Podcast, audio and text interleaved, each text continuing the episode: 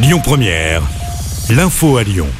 Bonsoir à tous. Il affirme se sentir dupé. Le père Laurent Julien de Pomerol de la paroisse de la Croix-Rousse porte plainte pour escroquerie et abus de confiance.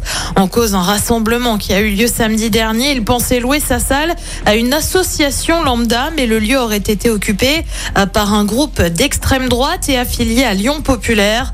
Euh, certains des participants ont été aperçus dans le premier arrondissement de Lyon cagoulé. Ils avaient euh, finalement été interpellés. Un bus finit sa course dans un grillage devant un lycée. Ça s'est passé à Neuville-sur-Saône dans la métropole ce matin. Euh, selon le progrès, le chauffeur de bus aurait en fait oublié euh, de serrer le frein à main.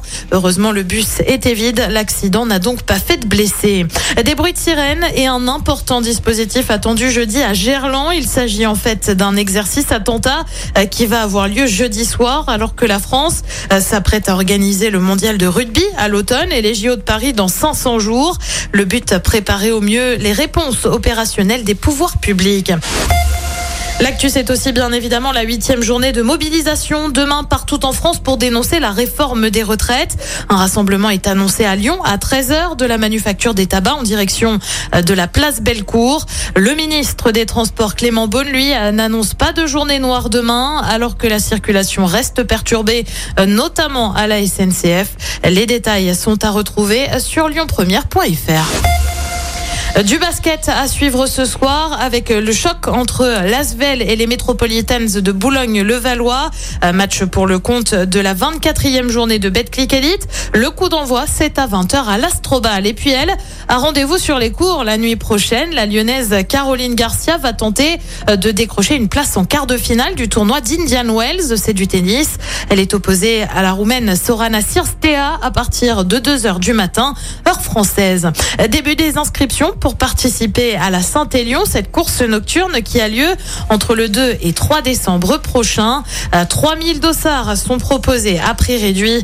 17 euh, 000 personnes y ont participé l'année dernière. Et puis vous êtes peut-être dans les starting blocks pour l'ouverture de la billetterie des Nuits de Fourvière. C'est demain à midi en ligne, mais aussi à l'Office de tourisme de midi à 18h.